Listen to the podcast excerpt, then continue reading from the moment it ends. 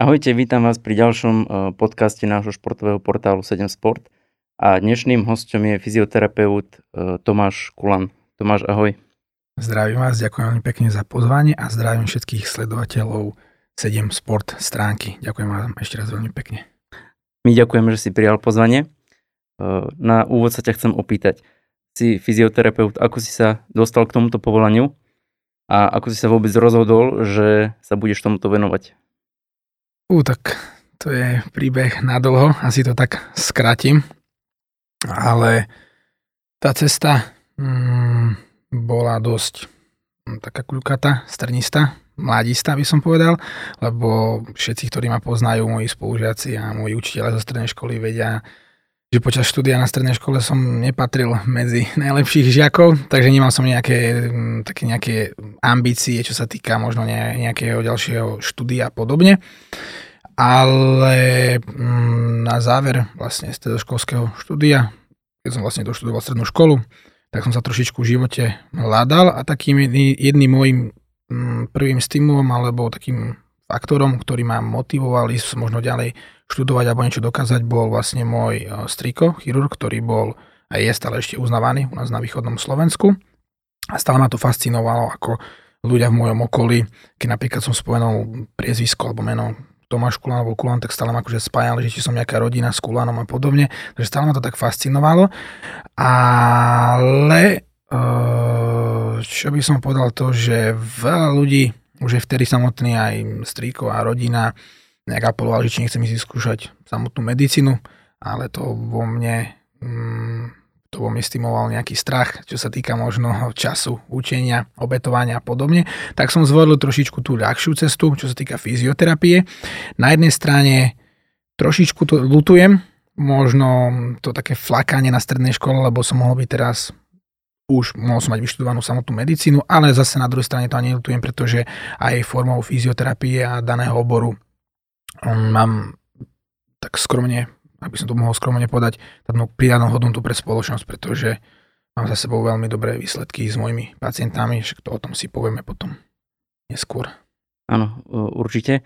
Si známy vlastne teraz ako e, fyzioterapeut MMA bojovníkov e, Spartacus Fight Gym. K tomu sa dostaneme e, neskôr. Chcem sa ťa opýtať, aká je tá cesta stať sa špičkovým fyzioterapeutom? Či je to nejaký cieľ, do ktorého treba dojsť, alebo je to neustály proces vzdelávania sa? Mm, ďakujem za možno um, takýto titul, že špičkový fyzioterapeut, ja sa nepovažujem za akože špičkového, ale ďakujem veľmi pekne. Je to určite proces, ale hlavne proces možno nejakého mentálneho nastavenia, lebo nie je to iba o tom, že človek študuje celý život a určite tých nejakých výsledkov, ale potrebuje mať mm, aj šťastie, spoznať pravých ľudí, mať nastavené to, mm, to mentálne zmyšľanie na viacerých úrovniach, takže je to spleť viacerých faktorov, ale je to samozrejme dlhá cesta, čo sa týka štúdia, čo sa týka mentálneho nastavenia, samozrejme aj šťastia a hlavne, hlavne určitých mm, vzťahov, ľudských vzťahov, určitej empatie a podobne, pretože v dnešnej dobe ľudia, mladí ľudia, ktorí možno študujú alebo doštudovali, eh, mi pripadajú alebo sú trošičku viac možno mm, myslením, správaním niekde mimo, no. nechcem to tak nazvať, že egocentricky, ale proste touto cestou a nastavením človek nedosiahne veľa. V dnešnej dobe, v dnešnej dobe potrebuje byť človek viac uh, skôr viac empatický a pokornejší. Mhm. Vlastne kvôli tomu, že aj prichádzaš do priamého kontaktu s tými klientmi, čiže nie je to len o tej odbornej stránke, ale potrebuje mať ten fyzioterapeut aj nejaké ľudské črty? Presne tak, presne tak. Potrebuje mm-hmm. tam pravda, tam empatia a v samotnej liečbe pacienta alebo samotná liečba pacienta nepozostáva iba z tej liečby somatickej, fyzickej, ale je to prepojenie psychosomatiky, takže vám klient, klient, e, pacient e, musí dostatočne dôverovať, musí u vás cítiť určitú empatiu, ľudskosť a samozrejme aj tú profesionalitu, takže ten fyzioterapeut, čiže to lekár, čiže to terapeut, fyzioterapeut, alebo to je úplne jedno, nejaký odborník potrebuje mať e, globál určitých vlastností, nielen odborných, ale aj mentálnych. Áno si hovoril, že je to taký neustály proces vzdelávania sa. Mm-hmm. Vieš porovnať e, možno tie postupy vo fyzioterapii v minulosti a dnes, či sú v niečom podobné, alebo ako veľmi sa rozlišujú, alebo kam sa to posunulo? Mm, tak určite medicína, mm, zdravotníctvo a celkovo všetky, mm, všetky inštitúcie vo svete sa posúvajú, progredujú pozitívnym smerom k lepšiemu, čo sa, taká, čo sa týka vývoja či už samotných diagnostických postupov, liečebných postupov a podobne. Takisto to je vo fyzioterapii. Samozrejme stále ostáva nejaký základ základ metodík, či už vyšetrovacích, či už v rôznych liečebných, ale tento základ sa modifikuje v rôznymi, uh, rôznymi novými trendami šikovných fyzioterapeutov a podobne. Takže ak by som to, by som tak zhrnul, tak tá fyzioterapia sa samozrejme posunula aj to úplne niekde inde, čo sa týka metodik postupov, prístrojov, fyzikálnej liečby, vyšetrovacích prístrojov a podobne, ale stále sa opiera o určitý základ. Mm-hmm. Uh, taký dobrý fyzioterapeut uh, by mal vedieť všetko komplexne, alebo vo vašom odbore sú pr- aj ľudia, ktorí sa špecializujú napríklad na určitú časť tela?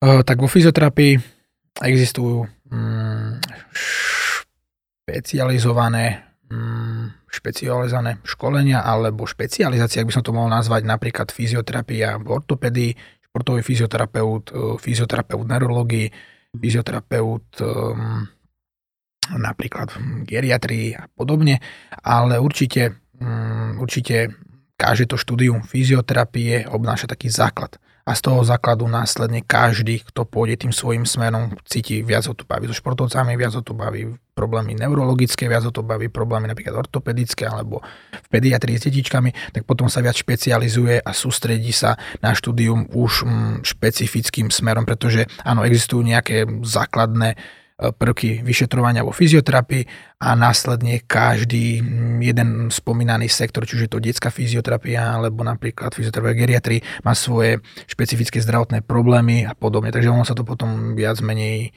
špecializuje alebo špecifikuje. Áno, ďakujem. E, keď sa k tomu dostanem k tým pacientom, e, v jednom rozhovore si spomínal, že rozlišuješ také dva typy pacientov. Tí, ktorí už prídu priamo s diagnózou od lekára a potom tí, ktorí prídu s nejakým problémom, ale ešte nešpecifikovaným. Uh-huh. Vieš ro- možno porovnať tieto dva prípady? Áno, aj v mojej klinickej praxi to funguje na podobnej báze, ako som mi vlastne stanovil otázku. Prídu pacienti s tým, že navštívili už nejakých lekárov špecialistov, Tí lekári špecialisti určili nejakú diagnózu, na, napríklad v somatickom podklade, takže podklade pohybového aparátu alebo pohybový aparát zohráva najdôležitejšiu úlohu v zdravotnom probléme a vylúčili nejaké, nejaké systémové problémy ochorenia, viscerálne orgánové a podobne. Alebo potom je ďalšia skupina ľudí a sú vlastne ľudia, ktorí sú trošičku skeptickí voči lekárom, voči medicíne, pretože možno sa veľakrát sklamali, čo sa týka možno osobných skúseností alebo skúseností v rodine a navštevujú napríklad mňa alebo mojich kolegov primárne ako prvotných. No a vtedy, eh, vtedy je veľmi dôležité, aby ten fyzioterapeut dokázal mm, rôznymi testovaniami, nejakými, nejakými vyšetrovacími postupmi diferencovať jednotlivé zdravotné problémy, aj keď fyzioterapeut diferenciálnu diagnostiku by vykonávať nemal, ale ak je ten fyzioterapeut skúsený, tak už nejakými, nejakým klinickým, nejakou klinickou mapou, nejakými príznakmi symptomatológie pacienta dokáže určiť, či je ten zdravotný problém vážne napríklad na úrovni pohybového aparátu, napríklad bolesti v oblasti, v oblasti rameného klbu a podobne svalového podu, alebo že to nemôžu napríklad nejaké, nejaké systémové poruchy, napríklad v oblasti kardiovaskulárneho ochorenia, kardiovaskulárneho ochorení, alebo napríklad respiračného ochorenia a podobne. Ale hovorím, ja stále mám predtým veľkú pokoru a väčšinou stále ľudí aj po mojom primárnom alebo protnom vyšetrení posielal okamžite špecialistom, či už sú to neurologovia, či už sú to ortopédi a podobne. Takže ja úzko spolupracujem s lekármi a to je v dnešnej dobe veľmi dôležité. A čo si hlavne všímam v dnešnej dobe je ešte to, že veľa fyzioterapeutov sa niekedy stáva už na úroveň lekárov, čo je veľká chyba, pretože pri samotnom štúdiu fyzioterapie ja sám vyučujem ako pedagóg na univerzite, bol som študent a viem, že pri samotnom štúdiu fyzioterapie alebo fyzioterapeutov chýba ten pohľad medicínsky, čo sa týka možno nejakej internej medicíny, ochorení a podobne. A vlastne v tom sme my slabší, takže určite je veľmi dôležitý, dôležité spojenie fyzioterapeuta, lekára, špecialistu, porovnávať si určité výsledky a musí tam byť úzká väzba spolupráce. Hm, takže ty ako fyzioterapeut musíš vedieť aj niečo z toho lekárskeho hľadiska, Uh, napríklad ja osobne sa špecializujem na diagnostiku. Mňa strašne baví rád diagnostikovať zdravotné mm. problémy. Zachádzam aj do určitých možno odvetia alebo sfér, možno aj nejakých systémových vzťahov podľa jednotlivých zdravotných, zdravotných alebo, alebo pacientových výsledkov prejavov. Hovorím, že nikdy som sa nestával na úroveň lekára, ale hovorím, že viem už niektoré e, veci určiť, porovnať, že áno, je to čisto primárne pohybový aparát, alebo napríklad pošleme to ešte k tomuto lekárovi, k tomuto lekárovi, porovná sa to a budeme múdrejší. Ale hovorím, že pre mňa je alfa omega, veď vlastne aj na univerzite, kde vyučujem, tak mám predmet e, funkčnú diagnostiku pohybového aparátu a bolkomočného systému a tam sa vlastne na to viac menej špecializujem. Takže ja v mojej praxi hlavne moje gro je, sú vyšetrovacie postupy. Uh-huh. Spomínal si, že si aj pedagóg, k tomu mm-hmm. sa dostanem možno v ďalšej otázke. Okrem toho máš aj napísané dve vlastné knihy. Áno. Jedna vlast sa volá Ako športovať čo najdlhšie bez zranenia. Športovať čo najdlhšie bez zranenia z pohľadu fyzioterapeuta. Presne tak, ďakujem. A druhá je manuálna korekcia artikulárneho systému. Manuálna korekcia. Som povedal správne? Áno, áno, super. Uh, vieš uh, povedať, uh, pre koho sú tieto knihy určené? Lebo jedna je typujem, že odbornejšia a jedna pre možno laickú verejnosť? Mhm, takže tá prvá kniha Športovač na dlhšie bez zrania z pohľadu fyzioterapeuta je určená primárne pre rekreačných športovcov a možno fitness trénerov a kondičných trénerov, ktorí možno nedisponujú ešte základnými informáciami a vedomosťami, lebo je to veľmi dôležité. Táto kniha je vlastne určená a bol som vlastne podmienený mojimi pacientmi, lebo Takisto ako pracujem s profesionálnymi športovcami, pracujem aj s rekreačnými amatérskými športovcami a tým rekreačným amatérským športovcom chýbajú určité také triviálne základné informácie a vlastne v tej knihe sa dočítajú, ako napríklad správne využívať určité, určité pohybové aktivity pre tréningom, po tréningu, kedy napríklad využiť pomoc fyzioterapeuta, terapeuta a podobne. A tá druhá kniha, Manuálna korekcia artikulárneho systému, je už viac menej odbornejšia, je to vlastne pre možno vyššie vzdelaných masérov, manuálnych terapeutov, terapeutov, chiropraktikov, nemám rád tento názov, chiropraktici, to možno sa k tomu dostaneme, a fyzioterapeutov a vlastne táto kniha bola písaná primárne za účelom edukačnej činnosti a skript e, mojich kurzov, lebo ja vyučujem vlastne odborné kurzy na danú metodiku alebo daný postup fyzioterapie a vlastne táto kniha je ako keby, je ako keby taký mm, základ skript. Vlastne z týchto informácií v knihe prebieha vlastne celá edukácia a výučba mojich odborných kurzov. Mhm. E, ako si spomínal, si aj pedagógom na univerzite. Uh, môžem sa ťa opýtať, na ktorej? Vyučujem no, na Univerzite Alexandra Dubčeka v Trenčine a, vy, a vlastne vyučujem obor fyzioterapie. Uh-huh. Uh, k tomuto si sa dostal, ako začal si sám študovať a postupne si prešiel k vyučovaniu? Robil som klasicky, ja som študoval na tejto univerzite, vyštudoval som vlastne základnú, základnú prvý stupeň, druhý stupeň, Teraz som vlastne ukončil to doktorantské štúdium, rigorózne štúdium, mali doktorant, no a vlastne dostal som ponuku, ozvali sa mi vlastne z fakulty a z univerzity, že či nemám záujem ísť aj touto pedagogickou alebo edukačnou, edukačnou formou. Mal som predtým veľký rešpekt, pretože ja som viac menej viac taký praktik ako teoretik, ale dokázal som to spojiť. Sami moji študenti by vedeli o tom rozprávať. Spájam väčšinou ten edukačný proces s mojou praktickou časťou, takže veľa kazuistík a v rôznych prípadových štúdí mojich pacientov zapájam do edukačnej činnosti a tým pádom je to zaujímavejšie a hlavne z môjho pohľadu, ak by som bol ja študent, tak uh, relevantnejšie pre výučbu a samotný proces študenta. Áno. Sa vieš teraz na to pozrieť z toho pedagogického pohľadu, ako vidíš záujem študentov o fyzioterapiu? Mám na to taký skeptický pohľad, pretože no, mám na to taký skeptický alebo, alebo pohľad hm, sklamaný možno, pretože ak to zoberiem nejakého, z nejakého globálu, tak dáme tomu zo 60 študentov, tak, tak vážny záujem o fyzioterapiu a možno 10, bohužiaľ. Ostatní sú študenti, ktorí sa hľadajú, sú tam možno kvôli rodičom, nechce sa im pracovať, uh-huh. ale zase aj z tých, ktorí možno nemajú záujem časom možno ich to viac podnety, stimuluje, nájdu si tú svoju cestu um, a podobne. Ja napríklad, keď som bol študent, tak ja hneď prvý deň na štúdium som si nastavil proste svoju hlavu mentálne tak, že proste je to práca. Ja som nevedel, čo je vôbec akože fyzioterapia, nevedel som to všetko naš, ale nastavil som sa to tak, že proste moji rodičia chodia do práce, tak práca je pre nich práca a moja práca bude štúdium. Takže tak som to tomu všetkomu vlastne podnetil, čo sa týka v mojom súkromnom živote, ale čo sa týka mojich študentov, hovorím, že z 60, 10 možno sú takých, že možno na takejto mentálnej úrovni nastavenia a ostatní majú menší záujem. Ale to neznamená, že nemôžu byť časom šikovní fyzioterapeuti alebo časom nemôže, mm, nemôžu viac stimulovať ten záujem o fyzioterapiu, štúdiu a podobne. Áno. Spolupracuješ s niektorými aj v rámci praxe? Chodia ku mňa, no. Chodia ku mne praxovať študenti, študentky ktoré sám vidím, že sú asi na tej najlepšej úrovni, čo sa týka vedomosti samotného študenta. A to potom sa odzrkadluje aj v samotnej praxi, potom sa to odzrkadluje samozrejme aj v samotnej edukácii, čo sa týka školy a podobne.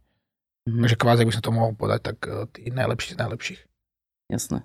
K tomuto mi napadá možno otázka, e, je potom ťažké sa zamestnať po škole s takýmto odborom, alebo nie? Nie. V dnešnej dobe určite nie mm-hmm. a bude to čoraz oveľa ľahšie, pretože problémy, zdravotné problémy pohybového aparátu budú pribúdať a čo je veľmi dôležité je to, že v dnešnej dobe je pribúda strašne veľa pacientov, je málo lekárov, lekári nemajú čas na pacienta, tak pacient si to potom kompenzuje tým, že navštíví fyzioterapeut, ako sme sa na začiatku už o tom bavili. Takže určite nie a hlavne, keď bude fyzioterapeut vážne šikovný, tak nebude mať s tým problém a bude mať vlastne ľudí z celého Slovenska. Ano. Budú navštevovať. Uh-huh keď si spomínal aj tú prvú knihu, Športovať čo najdlhšie, bez zranenia z pohľadu fyzioterapeuta. Uh, hovoril si, že je to vlastne o nejakých možno radách uh, aj pre rekreačných športovcov. Mm. Uh, vieš možno dať nejaké dve, tri, také najdôležitejšie?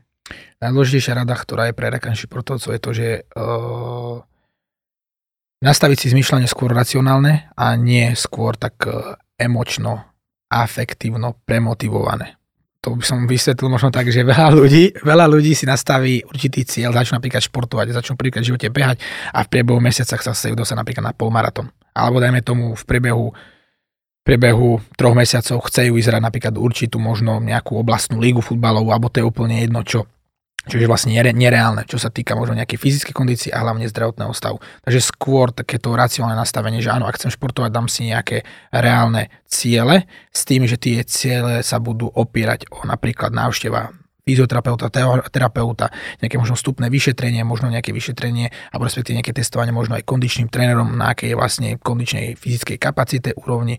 Takže určite asi takúto radu, lebo však nebudem rozprávať o takýchto všeobecných radách, že áno, využívať stretching a podobne, to už uh-huh. podľa mňa aj ľudia vedia, ale hovorím, že nastaviť si to, to racionálne myslenie a v tom racionálnom myslení vlastne spada návšteva napríklad odborníkov, fyzioterapeutov a ktorý vás vlastne nasmeruje čo ako ďalej. Áno. Častokrát sa aj hovorí, že keď človek začína s nejakým športom, možno po dlhšom čase alebo prvýkrát, tak by sa mal najprv poradiť s lekárom alebo s mhm. fyzioterapeutom. Mm-hmm.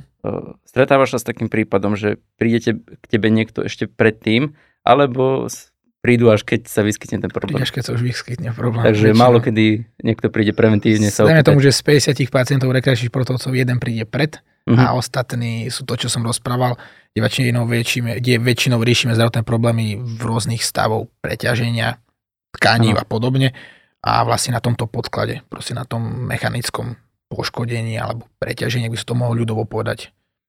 Mhm. A kebyže teda ten jeden človek, aj, ktorý k tebe príde predtým, než sa pustí do tej športovej aktivity, čo presne mu vieš povedať napríklad?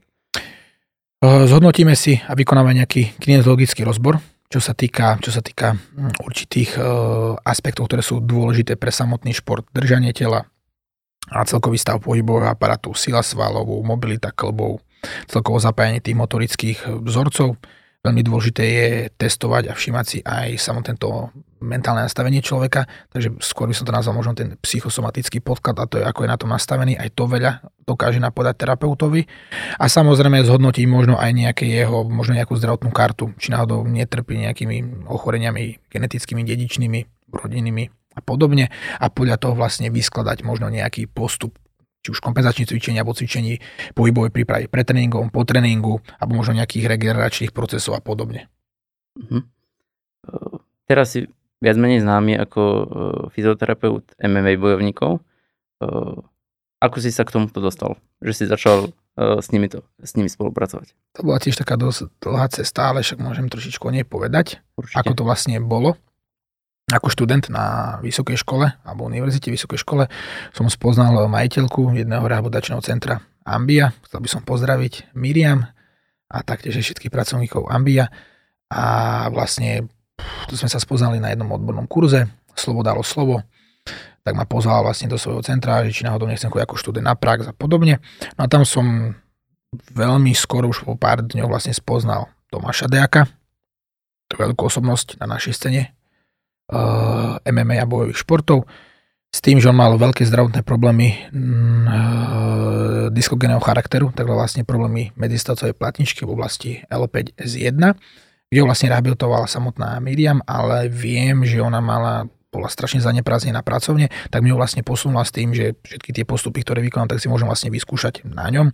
Tak sme začali rehabilitovať, cvičiť, jeho zdravotný stav sa postupne zlepšoval, zlepšoval, zlepšoval až na úroveň, kde sme akože daný zdravotný problém odstránili. Následne v tomto centre som pracoval iba s bežnou populáciou a s Tomáškom. Následne potom e, sa pridružil k tomu Lukáš Pajtina, e, Miroslav Štrbák, a taktiež aj Iliáš Kondrič, ktorý navštevoval centrum. No a boli akože pozitívne, dobré výsledky so samotnými športovcami, tak som sa nakoniec dohodol vlastne so Zilium aj s Tomáškom, že ma stiahli do OFI. Je trošičku sme sa potom nepohodli s Miriam, s majiteľkou, ale je proste život nestále, všetko ide podľa plánov.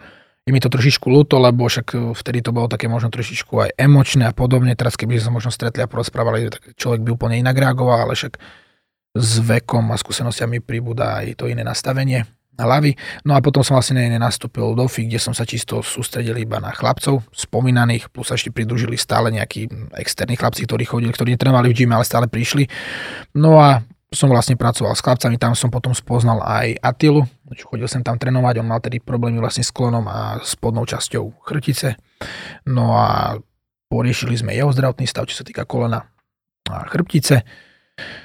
No a potom eh, z hodou okolností mm, som si našiel priateľku a hovorí sa, že eh, láska prenáša hory, alebo tak sa to nejak hovorí. Takže naspäť som sa vrátil na východ Slovenska, kvôli akože priateľke, tam som si otvoril svoje centrum, ale stále som bol akože v kontakte s chlapcami, hlavne s Atilom a s Atilovým manažmentom. No a tam som mal svoje vlastné centrum, mal som to veľmi kvalitne rozbenuté, mal som strašne veľa pacientov, ale po roku a pol som začal stagnovať, Mal som tam veľmi málo športovcov, mal som bežnú populáciu, ale mal som veľmi málo športovcov, začal som stagnovať a začala, mi, začala ma tá fyzioterapia športová chýbať. Akože ja som stále navštevoval chlapcov, ja som mal určitú dohodu s manažmentom za týlom, že raz do týždňa som išiel za týlom, čo sa týka chlapcov SFG, ale bolo to veľmi málo. Potom som dostal ponuku ísť vlastne učiť na tú univerzitu, s tým, že dostal som ponuku aj do Proklinik, kde vlastne teraz pracujem ako miesto hlavného fyzioterapeuta, aby som si vytvoril vlastne svoj tým fyzioterapeutov a samozrejme miesto naspäť Atilovi do SFG gymu, kde akože pôsobím ako hlavný fyzioterapeut, ale externý, tak uh, láska nejak nevyšla a nemal som žiadne nejaké zabrany, ktoré by ma akože ďalej držali na východnom Slovensku, tak som sa naspäť presťahoval na západ, zobral som vlastne tú prácu a štúdium na univerzite. Vrátil som sa naspäť akože viac menej Atilovi už takému viac bližšiemu kontaktu a samozrejme potom začal som spolupracovať zase so všetkými chlapcami, vidíme ako je napríklad Lajoško Klein, ako je napríklad Karol Bombidy Šavy, ako je Románko Pavlus, teraz dosť často mm, riešime zdravotné, a nie že problémy, ale zdravotný stav Vlasta Čepa. No a pracujem primárne v klinike, Proklinik v Trnave. Áno, e, spomínal si teda, že si začínal v OFE, potom mm-hmm. si mhm. prešiel do SFG. Mm-hmm. Vieš možno porovnať tieto dva gymy? Nemusí to byť nejak podrobné, alebo ako sa ti pracovalo tam, ako sa ti pracuje v SFG? Pracoval sa mi dobre aj v OFE, pracuje mm-hmm. sa mi dobre aj SFG. SFG má vytvorné lepšie e, podmienky. Ak by som zhodnotil chlapcov, tak vychádzam dobre aj s chlapcami OFE, taktiež aj SFG. Vôbec to nebudem ako žiadnu rivalitu ani nič podobne, čo sa týka tejto sféry, tak som profesionál, takže ak by ma napríklad oslovil nejaký zápas, napríklad stále som do vzťahu aj s Mirosom Štrbakom, bohužiaľ teraz je na tom, ako je, ale verím tomu, že je bojovník a dá sa dokopy, takže vychádzam stále s chlapcami dobre, ale teraz sa vlastne fokusujem a sústredím vlastne na chlapcov SFG, ale nerobil som nejaké rozdiely. Akože samozrejme možno, možno správaním určitých chlapci, ale to je od osobnosti, to je strašne individuálne, ale v globále nie sú tam nejaké rozdiely veľké. Uh-huh. Keď pôsobíš teraz v SFG, eh, vedel by si popísať, aká je tvoja možno denná náplň práce? Na začiatku som bol SFG hm, kvázi interný alebo každý deň. Teraz máme dohodu z SFG, že chlapci navštevujú Proclinic Centrum, kde akože pôsobím ako hlavný fyzioterapeut, ale externou formou SFG. Takže napríklad chlapci, či už pred zápasmi, máme určité protokoly, zdravotné protokoly, alebo napríklad ak sú zranení, alebo protokoly, regrančné protokoly, tak vlastne navštevujú naše centrum. My máme dohodnuté, každý má určitý, určitú, hmm, ako by som to nazval, určité e, nastavenie protokolu, ktorý sa snažíme dodržiavať, ale navštevujú vlastne našu kliniku Proclin. Tam sú akože také úzke prepojenia vzťahy našich majiteľov, majiteľov SFG a celkovo chlapcov, takže tak nám to teraz vyhovuje aj mne, aj chlapcom, aj, aj manažmentu a vedeniu. Áno. E, vieš možno porovnať, že koľko ľudí e, berieš e, mimo bojovníkov, alebo berieš len bojovníkov, alebo im sa venuješ, alebo máš čas aj na bežných ľudí? Práve, že mňa uh, viac baví riešiť tú bežnú populáciu, akože uh, baví viac.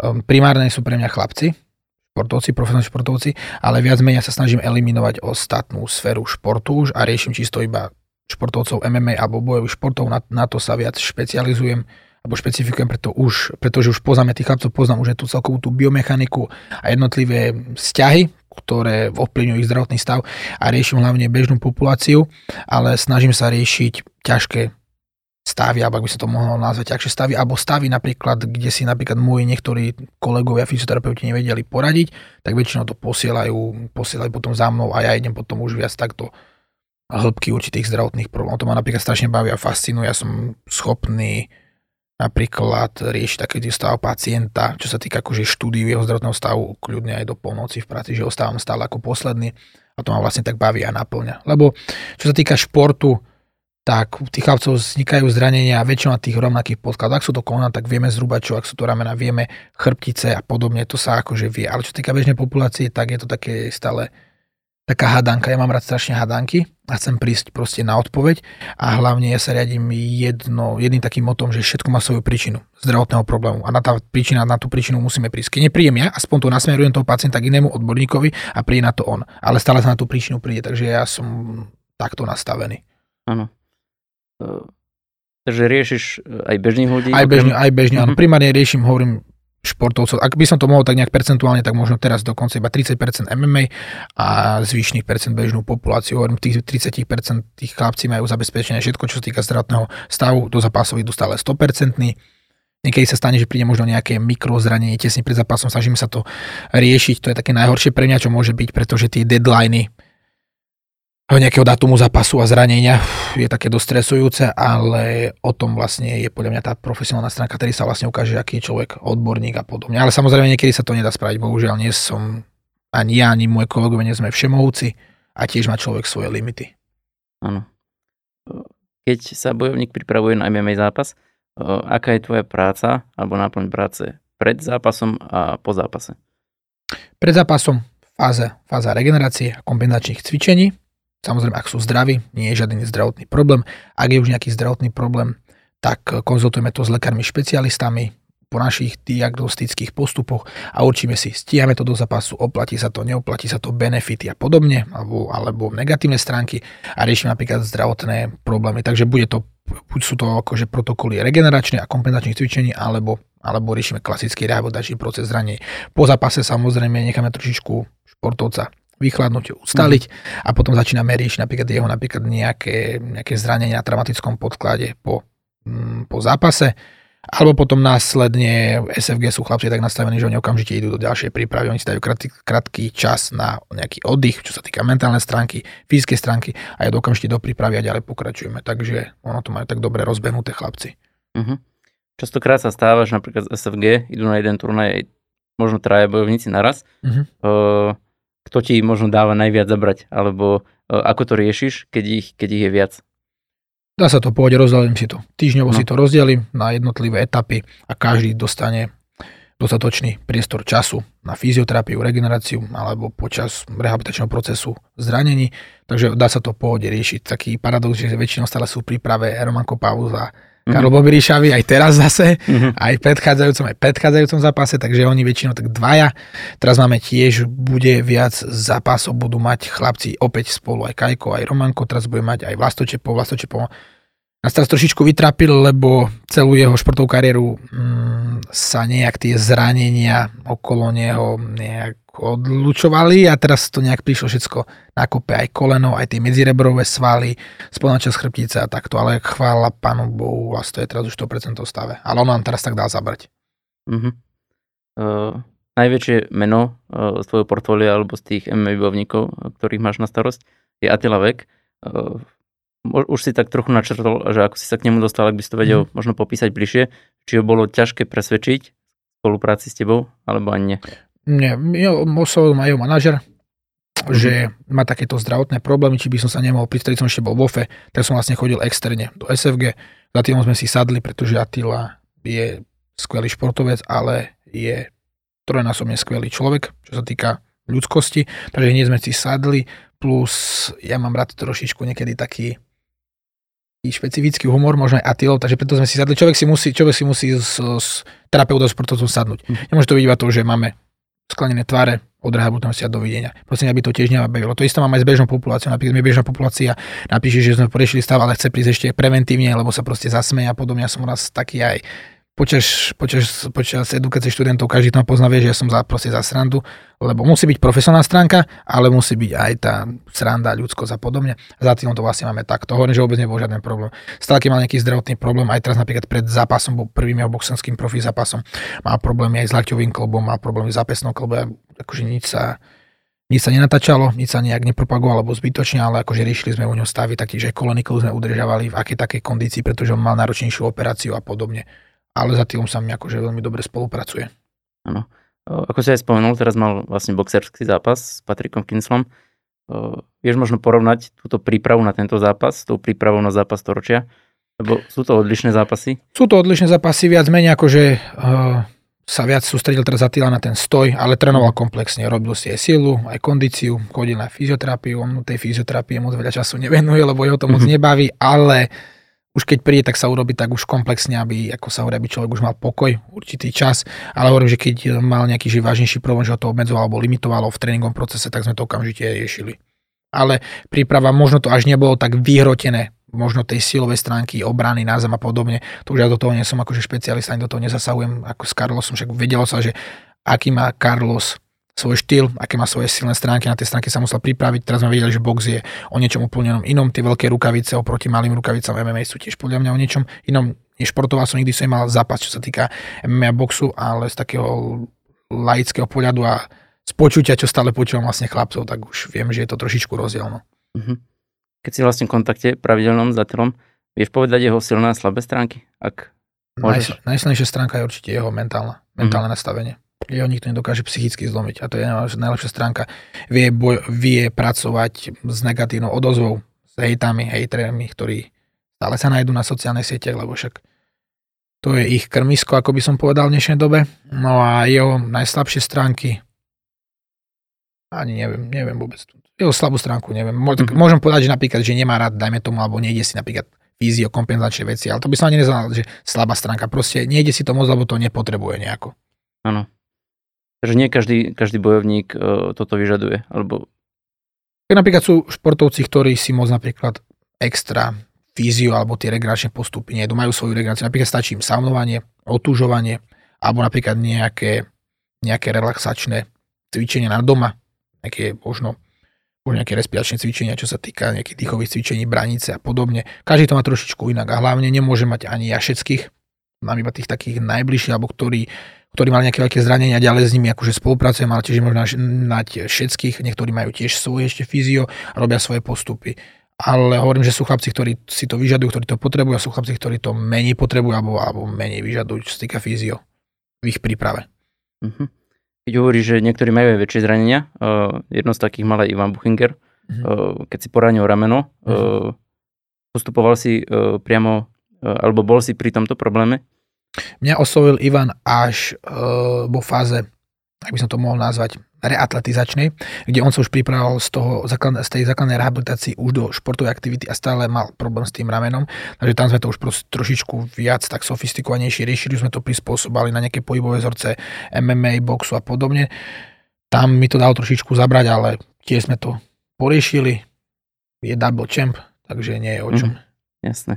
Uh keď ešte sa vrátim k tým zraneniam, jedno mal aj Pirát, eh, keď mal vlastne zranenie nohy.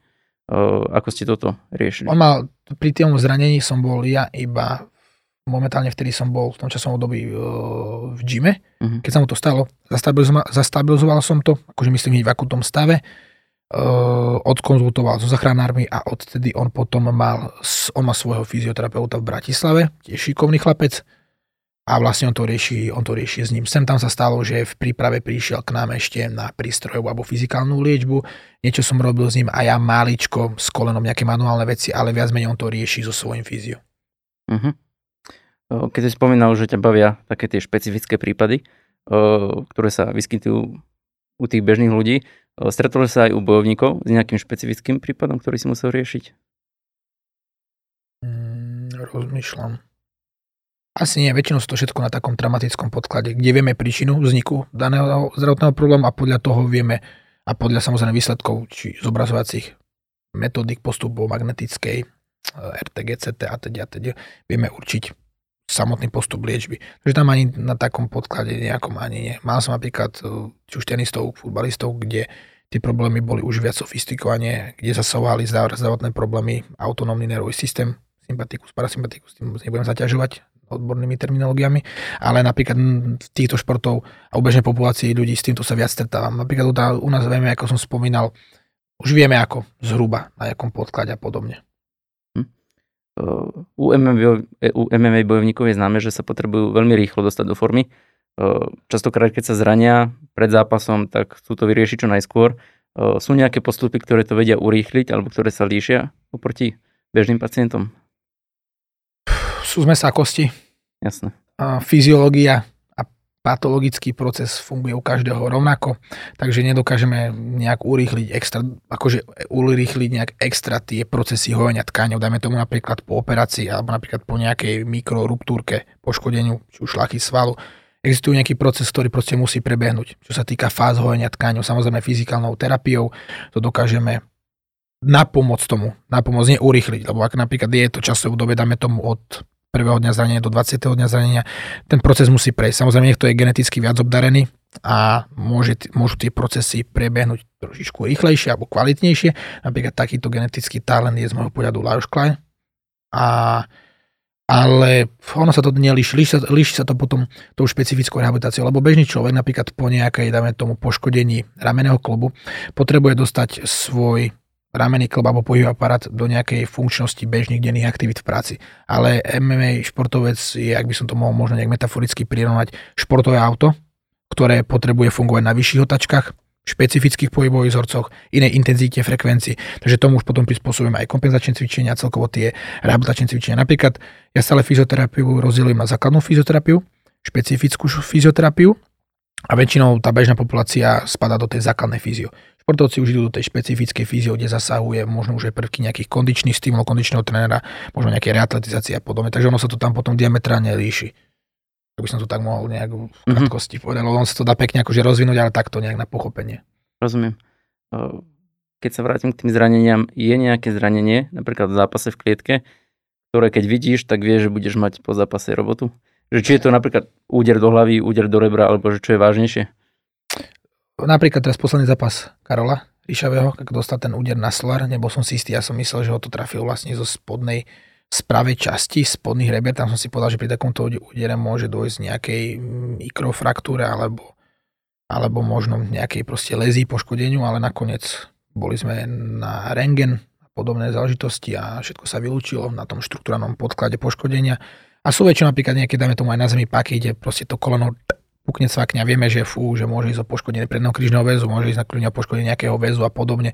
Takže už máme opäť nejaké také schémy, že môže naznačovať. Ale napríklad zase aj nejaké banálne veci, napríklad nejaký neadekvátny došlap, neoptimálny, alebo to je úplne jedno, čo môže spôsobiť mm, zranenie. Takže je to také veľmi individuálne. Ale samozrejme vieme, ak nejaký športovec dostane možno nejakú paku na zemi, to koleno väčšinou prasne, vidíme, že sa okamžite naleje, ten športovec má problém na ňo dostúpať, tak vieme, že došlapnú, tak vieme, že asi bude nejaký vážnejší problém. Áno. Keď si spomínal, že, sa, že si sa venoval aj futbalistom, tenistom, uh-huh. uh, teraz sa venuješ MMA bojovníkom, je to preto, lebo máš k tomu športu najbližšie, asi aj fanúšik, alebo... Začal som s nimi. Uh-huh. Tomáš Dejak bol môj prvý športovec, profesionálny, na takejto vysokej úrovni, začal som s nimi a nechcem povedať, že s nimi aj skončím, ale stále ma to akože viac kňaha k ním a hlavne mi sa strašne páči to, že oni sú úplne inak ľudský, mentálne nastavení ako napríklad futbalisti a hokejisti. Čiže s výnimkam, opäť individuálne, ale oni tí chlapci sú viac pokornejší mm, a úplne sa s nimi inak komunikuje, úplne majú iný ten prejav.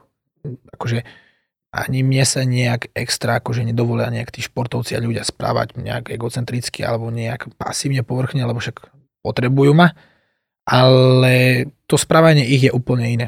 Proste pri tých MMA zápasníkoch po dvoch, troch stretnutiach sa stanú z nás kamaráti. Nemôžem povedať, že teraz áno, že budeme sa bratričkovať, že áno, bráško, lebo však to tak podľa mňa nefunguje, ale sme dobrí kamaráti, čož napríklad u iných športov to tak podľa mňa nefunguje. Oni trošičku si ulietávajú egocentricky úplne niekde inde a to mi vadí. To mi trošičku vadí, pretože ja mám taký pohľad, že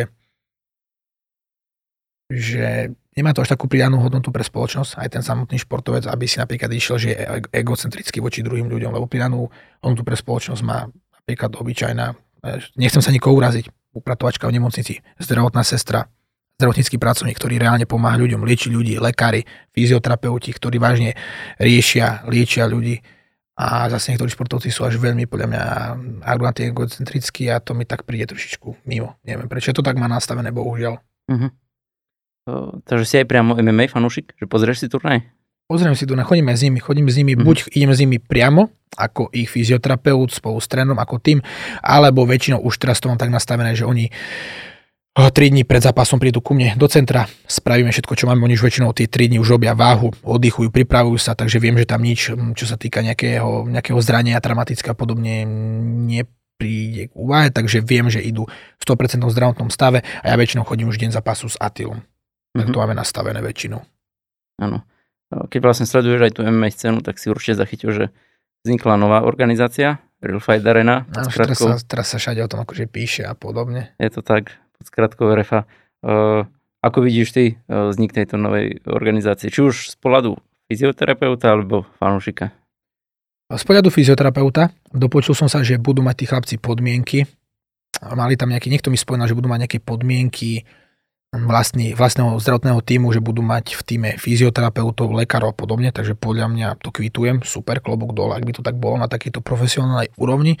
A čo sa týka ďalších vecí, čo ja viem, akože ja mám oktagónu blízko, ja sa s obidvoma majiteľmi oktagónu alebo, alebo zakladateľmi poznám, nemám nič proti oktagónu a hlavne naši chlapci, ktorí sa ja starám, tak sú vlastne pod oktagónu, takže nemám nič proti a, a ďalej sa na to ani akože neviedrujem, čo sa možno Veľakrát sa ma ľudia pýtajú, čo sa týka tých sociálnych, mm, sociálneho zázemia, ktoré ponúkajú športovcom, alebo či tá organizácia náhodou nebude taká, že rýchlo kváska podobne.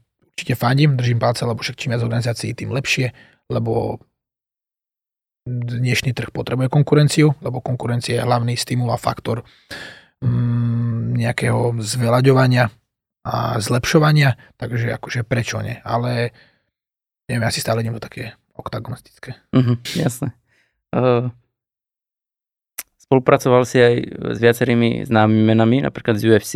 Mm. Uh, jedným z nich je Alistair Overem, mm-hmm. som to správne povedal. Áno. Ako si sa k nemu dostal napríklad? On mal, mm, on mal v Bratislave, uh, mm, ako by som to nazval, on mal v Bratislave vo FE, bol pozvaný ako host. On tam mm-hmm. mal nejaký, a nie že sparring, ale má tam nejaké hodiny. On, on robí také svoje, ako keby také mm, edukačné mm. uh, formy bojových športov. Ne, nemôžem to nazvať, ani kemp, lebo on netrenoval som, ale proste vyučoval ľudí. No a vlastne on bol vlastne v tom SG a on sa dlhší čas trápil so zdravotným problémom v oblasti kolného klubu, konkrétne, konkrétne hlavičky fibuly a tam sme to vlastne riešili a aj vlastne po dvoch stretnutiach sme vlastne prišli na problém, ktorý sme si vlastne aj vymenili aj Instagramy, sem tam sme si akože popísali, ako sa mu darí a podobne. Teraz to už moc nesledujem, lebo ja vážne na to nemám čas, ale on napríklad bol taký môj prvý, lebo ja som tedy ešte nikto nebol UFC. Čo sa týka našich zápasníkov, už teraz je Lajoško Klein, Martin Budaj, teraz budúci šampión, verím tomu, Jiži Prochacka, ktorým tiež som bol v úzkom kontakte, mali sme nejakú spoluprácu, potom to padlo, lebo ja som išiel preč a podobne. Takže ja som si to teda tak išiel, tedy som sa akože tomu tešil, že super, že Alistair, že... A teraz to beriem tak akože normálne. Uh-huh. Uh, bolo viac takých mien, možno, ktoré si musel odmietnúť, že si nemal možno čas, mal si iné povinnosti? Odmietnúť. Ja som taký, že neviem odmietnúť. Uh-huh. Ja som taký, že napríklad ja väčšinou pracujem do tej 10. do 20. do 22. hodiny počas dňa a väčšinou niekedy tam ostávam, ako som spomenul, do polnoci, snažím sa všetkých tých pacientov, športovcov nejak spraviť, poriešiť, čo sa týka pohľadu fyzioterapie. Takže neviem povedať, že nie. Takže väčšinou každý, kto ma oslovil, tak uh, som to zobral. No. Mm-hmm, jasné. keď sa ťa možno opýtam, spolupracoval si aj s inými fyzioterapeutmi, alebo vymeniajú si fyzioterapeuti tie informácie navzájom medzi možno či už jednotlivými gymami alebo organizáciami? Určite aj teraz som v kontakte s fyzioterapeutmi aj na našej scéne. Nie je veľa, lebo ja našu fyzioterapiu, našu scénu nesledujem, ani si akože nejdem tu na našu slovenskú fyzio. Mm, spolupracujem alebo mám úzky kontakt s jednotlivými fyzioterapeutmi, s jedným z Brazílie, kde vlastne robí podobné postupy ako ja, čo sa týka manuálnej, korekcie artikulného systému. S ním veľmi úzko spolupracujem, každý deň si vlastne píšeme, je to starší pán profesor vo fyzio, takže úplne nejaká liga, úplne iná liga kapacita.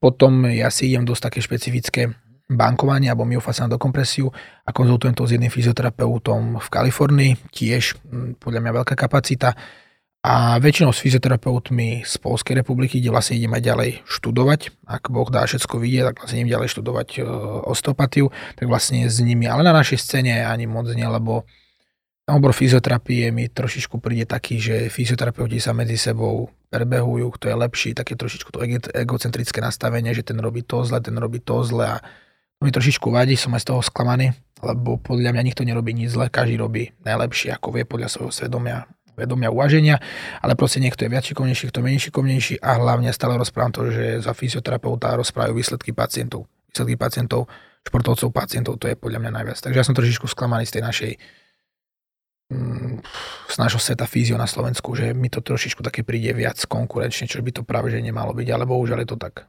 Uh-huh.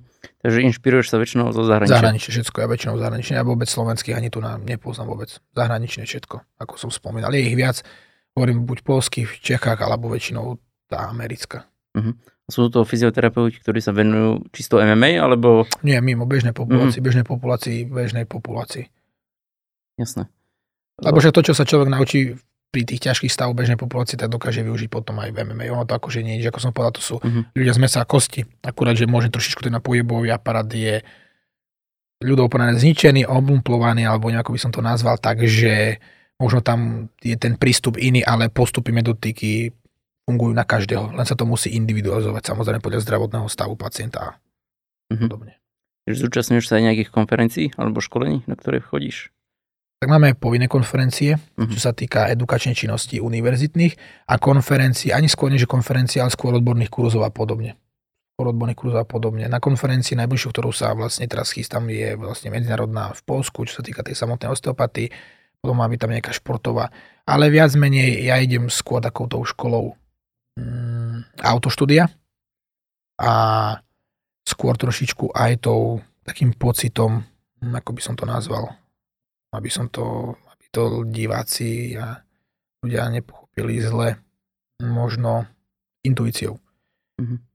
Niekto to má v sebe, niekto to nemá v sebe ja možno mám taký dar, ja som akože dosť silno veriaci, možno mám, možno, možno to nazvať aj dar, lebo že podľa mňa vycibriť sa to nedá, že človek má takú intuíciu a už vie podľa možno nejakých testov a celkovo takého vnútorného pocitu, bude to dobre, nebude to dobre, treba to urobiť to alebo takto a vlastne idem tou cestou, mojimi, mojimi empirickými skúsenostiami, lebo za to krátko dobe, čo robím fyzioterapeuta, mám za sebou obrovské množstvo pacientov a spájam to s, tou, mm, s tým pocitom vnútorným, intuíciou, to je podľa mňa najviac a najdôležitejšie. Mm-hmm. Neviem, či každý to má, možno to niektorí majú, ja to mám a dokážem to vlastne využívať v praxi. Uh, myslíš, že je to výhoda oproti iným fyzioterapeutom? Neviem, či, neviem, či výhoda, ale tak mne to sedí. Mne uh-huh. to sedí percentuálne štatisticky. Uh, ja si robím, ja som zase taký v tom punčička, že ja si stále robím výsledky štatistických pacientov. Uh-huh. Keď poriešim pacienta, prelepím kartu, položím to, mám obrovské množstvo týchto kart pacienta a 90 vlastne mám tu úspešnosť liečby a diagnostiky tých 90% v praxi, takže akože to dosť skromne, poviem, dosť vysoké číslo a tam vlastne mi to pomáha tá intuícia. A tých 10% sú vážne už také stavy invezibilné, nevratné, ktoré už som nedokázal poriešiť ani ja, dokonca ani moji, či už fyzioterapeuti alebo lekári. No. Čiže sú, sú aj také stavy, s ktorými si sa stretol, že ktoré... Som nedokázal poriešiť, no, alebo som nevedel, nevedel som proste. Buď som bol tady v takom období možno mentálne nastavený, lebo mal som veľa takých stavov, z môjho pohľadu by som to nazval, že ľahký alebo banálny, som si povedal, že nie je možné, že také stavy som mal a nie je to proste. A nakoniec sa prišlo, že to bol úplne nejaký v tom úplne iný hačik, že niečo viac interné alebo systémové. Alebo napríklad stalo sa mi to, že mám, ja mám šikovný tým dievčat, kde napríklad oni prišli na problém, alebo respektíve dali mi podnet a potom som to akože porešil. A stáva sa to, že aj majster teser sa Jasné. Stáva sa to všade, no. Ale mám tým okolo, že zdravú pokoru, rešpekt. Uh, možno sa opýtam, vracajú sa tí pacienti uh, častejšie, keď sa vyskytne niečo, niečo ďalšie? Väčšinou posielajú rodinných, zdravotných, zdravot, uh-huh. rodinných príslušníkov, nie zdravotných, ale rodinných príslušníkov, takže pacientov. A väčšinou aj oni, keď sa napríklad niečo sa stane nové, alebo možno aj to staré sa obnoví, pretože veľa ľudí má takéto životné nastavenie, že ak sa niečo vyrieši, vylieči, majú dodržať určitý protokol, možno, nejaký, možno nejakého životného štýlu, cvičení, životosprávy a podobne. Samozrejme, to má 99% ľudí, ak mi je lepšie, nedodržujem to, naspäť sa to môže vrátiť, obnoviť a vtedy ma vlastne vedia navštíviť s tým, že ja som už trošičku taký negatívne naladený alebo skeptický, lebo ja nemám rád robiť rovnaké veci viackrát. Lebo keď viem, že to bolo dobre diagnostikované, bol dobrý postup, ten pacient sa cítil dobre, a kvôli svojej lenivosti, a nie že nedbanlivosti, lenivosti, lebo však to je cieľenie, on je dostatočne informovaný, nastane takýto zdravotný problém, tak potom zase to isté riešiť, nebaví ma to moc. Ale akože vy samozrejme poriešim to, ale je to také, že som z toho sklamaný, lebo dostal proste určitý sled informácií, dostal, ukázali sme mu cestu, správnu cestu a aj tak odišiel z tej cesty na hríby do lesa. Jasné, čiže potom je už to na tom pacientovi, ako to uchytí. Áno, samozrejme, ako, ako, sa, ako, ako sa k tomu postaví on aktívne. Uh-huh. Keď si hovoril, že volajú rodinných príslušníkov, dá sa povedať, že tvoju značku alebo to meno fyzioterapeuta šíriš teda skúsenosťami a pozitívnymi ohlasmi ďalej? Tak ja si idem trošičku na našej tej scéne fyzio ten Instagram alebo sociálne siete. Idem si to trošičku viac, aj keď sa to už budem teraz snažiť trošičku eliminovať, lebo už to nestiam ale veľa ľudí si stále milí, aj to aj študenti sa ma pýtajú a celkové tak pacienti, že, že kvôli čomu to robím, že to robím pre sledovanosť, pre lajky, že to je teraz taký fenomén lajky, alebo ja neviem, follow a tieto zážitosti. Ja nerobím to vôbec kvôli tomu, to ma vôbec nezaujíma, ale iba propagovať moju prácu. Môj Instagram nie je ani edukačný, edukačná forma výužby, lebo keď niekto sa chce naučiť, tak nech ide do školy na kurz, alebo pacient reálne k terapeutovi, ale ale, ale je to propagácia mojej práce. Uh-huh. A nejaké lajky, tie veci ma nezaujímajú, pretože každý patent, ktorý chce, tak si ma potom nájde. A môžem povedať, tak 80%, 75% pacientov v mojej klinickej praxi tvoria vlastne pacienti, ktorí ma vyhľadajú cez sociálne siete. Takže akože podľa mňa to má tú pridanú hodnotu. Plus som využil teraz sociálne siete aj na môj projekt, ktorý už funguje rok a pol a to je vlastne pomoc sociálne slabším rodinám, kde trošičku chcem akože možno aj tú sledovanosť, aj to meno využiť prospech aj tých ľudí, ktorí sú trošičku na tom sociálne slabší a vyzbierať možno nejaké, možno nejaké finančné sumy, možno nejaké potraviny, oblečenie a vlastne takto pomáhať ľuďom na východnom Slovensku. Takže tak som to spojil, že ak mám využívať tie sociálne siete, tak skôr na to. A čo sa týka, veľakrát sa ma pýtajú, že prečo napríklad nepríjam nejaké spolupráce a poviem, tak ja to nerobím kvôli tomu, ja to vôbec nerobím kvôli peniazom, čo sa týka tie sociálne siete a kvôli lajkom a follow a mm-hmm. týmto záležitostiam. To už nechám športovcom. Jasné. Spomenul si ten projekt, o tom som napríklad nevedel. Mm-hmm. Je to tvoj projekt, alebo si do neho zapojený? Projekt, akože je to taký projekt, že stále som si to tak nastavil, stále som bol nastavený v hlave už počas štúdia, že ak Boh dá, bude sa mi dariť, čo sa týka profesne a samozrejme s tým, s tým spadá aj tá, tá finančná stránka, tak stále sa budem snažiť pomáhať hm, sociálne slabším rodinám, ktorí možno nemali to šťastie, hlavne malým detičkám, ktorí nemôžu ani štipku za svoj stav, v ktorom sa nachádzajú, čo sa týka sociálneho zázemia. Tak som si to vlastne nastavil a stále som to dal prezdielať, že som urobil nejaký nákup, spravil nejaký nákup rodinám.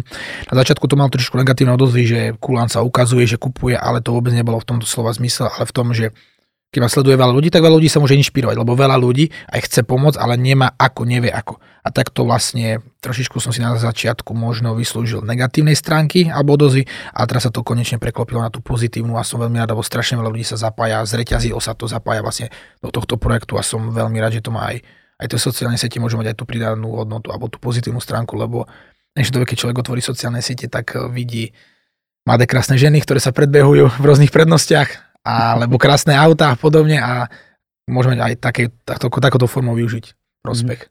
Určite. Čiže akože nie, nie je to zle, škaredé, pozrieť si to, ale akože podľa mňa tá, tie sociálne siete sa dajú využiť aj v pozitívny prospech, lepší prospech.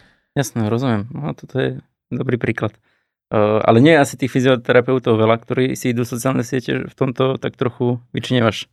Nejdu si, však ja z môjho pohľadu nie som najlepší, človek nikdy môže byť najlepší, lebo fyzioterapia je tak široký obor, že každý je dobrý v niečom. Je oveľa šikovnejší, lepších fyzioterapeutov ako ja a klobúk dole a som veľmi rád, lebo dokážu pomôcť ľuďom a napríklad nejdu si sociálne siete.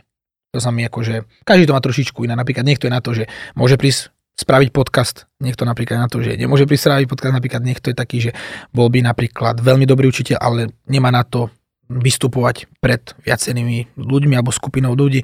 Takže každý je, každý je trošičku iný. No. Uh-huh. Možno ešte keď sa vrátim k tým MMA bojovníkom, jednou otázkou, hovoril si, že chodíš na nejaké turnaje aj z pohľadu fanúšika. No, keď... Akože nie, že z pohľadu fanúšika, ale dajme tomu, že tak, že idem si to pozrieť za tým, mm-hmm. že vieme, že všetko je poriešené. Ano. Že je deň zápasu.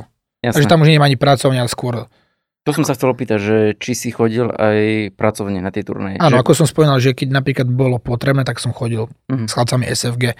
Ak bolo potrebné, tak uh, išli sme vlastne, ide sa väčšinou 3 dní pred zápasom, pred vážením, nech sa trošičku športovec aklimatizuje, prispôsobíme, vytvoríme podmienky športovcovi, takže tak áno, ale hovorím, že teraz to máme tak dobre nastavené, že už tie dni pred zápasom ho pripravíme z pohľadu zdravotného, zdravotného aspektu alebo alebo pohľadu u nás v centre a tým pádom už uh, ideme si to za Attilom Attila odkoučovať a my si to ideme užiť. Uh-huh. To, je, to je najlepšie. No. Uh, keď sa venuješ teraz MMA bojovníkom, máš v budúcnosti možno v pláne sa vrátiť aj k iným športom, alebo ostaneš už len pri tomto?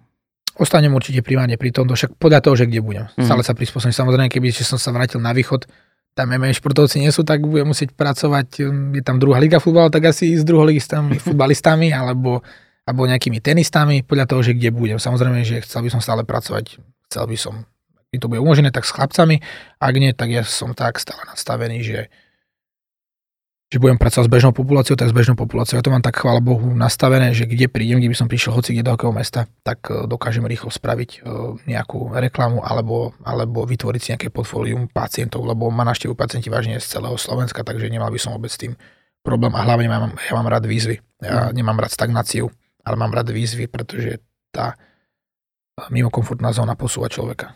Áno, čiže vieš sa ľahko prispôsobiť. Viem sa rýchlo aklimatizovať, vôbec mi to nerobí problém. A niekedy je to také, že príde človek aj do ťažších podmienok a dokáže z toho vyťažiť maximum. Napríklad na východnom Slovensku to bolo super veľa ľudí sa čudovalo, že ideš na východ Slovenska, že viem, ako to tam je nastavené finančne, proste bohužiaľ je rozdiel platový na východnom Slovensku na západe, na západnom Slovensku alebo na strednom ale aj tam sa proste dalo solidne zarobiť. Mm-hmm. Nezarobil som na, na gečkový Mercedes, ale, ale dá sa solidne zarobiť, že človek akože vyžije. Ale primárne to nerobím kvôli peniazom. Mm-hmm. Kto môžem povedať na rovinu, tak pre mňa je dôležitý výsledok pacienta, až potom samozrejme za svoju prácu, ale pre mňa je dôležitý ten výsledok. Ja to robím kvôli výsledku, ja som na to posadnutý výsledkom. Alebo proste riešiť záhady. Jasne. Podobne. Mm-hmm. Možno na záver taká špeciálna otázka, že kebyže sa tu takto rok stretneme, mm-hmm. takže kde by si sa chcel vidieť alebo kam posunúť? Či už v profesijnej, profesijnej stránke alebo osobnej? Určite chcel by som byť zdravý. To je základ. Nie je to ani žiadne, že klíše, ale zdravie v dnešnej dobe dôležité, lebo v dnešnej dobe má naštevujú čoraz viac mladší ľudia, aj s vážnejšími alebo po vážnejších ochoreniach. Ale asi, ak by, som to, ak by to bolo a tak, ako je teraz, tak by som bol maximálne spokojný s tým, že by som bol vlastne ten študent osteopatie, lebo tam vlastne moje kroky budú viesť a tam sa na to chcem najviac fokusovať, sústrediť aj svoju energiu. Ale tak, ako by to bolo teraz, tak určite na takéto úrovni ako teraz a samozrejme vedomosť je vyššie. Stále sa človek chce posúvať, respektíve chce, musí. Musí, ak chce pomôcť reálne človeku. Jasné. Tých otázok bolo viac. Uh, verím, že sa nevidíme posledný krát. Ja ti veľmi pekne ďakujem, že si prijal pozvanie na tento rozhovor a taktiež ti aj mene celej redakcie 7 Sport prajeme, nech sa ti darí e, v osobnom živote, v profesijnom živote, nech máš veľa spokojných klientov, pacientov a e, nech sa k tebe nie, že radi vracajú, ale nech zase privedí niekoho ďalšieho. Nech sa vracajú, ale už iba čisto na nejakú masáž alebo nejakú regeneráciu alebo iba porozprávať. Tak, tak, veru. A ja ďakujem veľmi pekne ešte raz za pozvanie a vidíme sa na budúce. Ďakujem.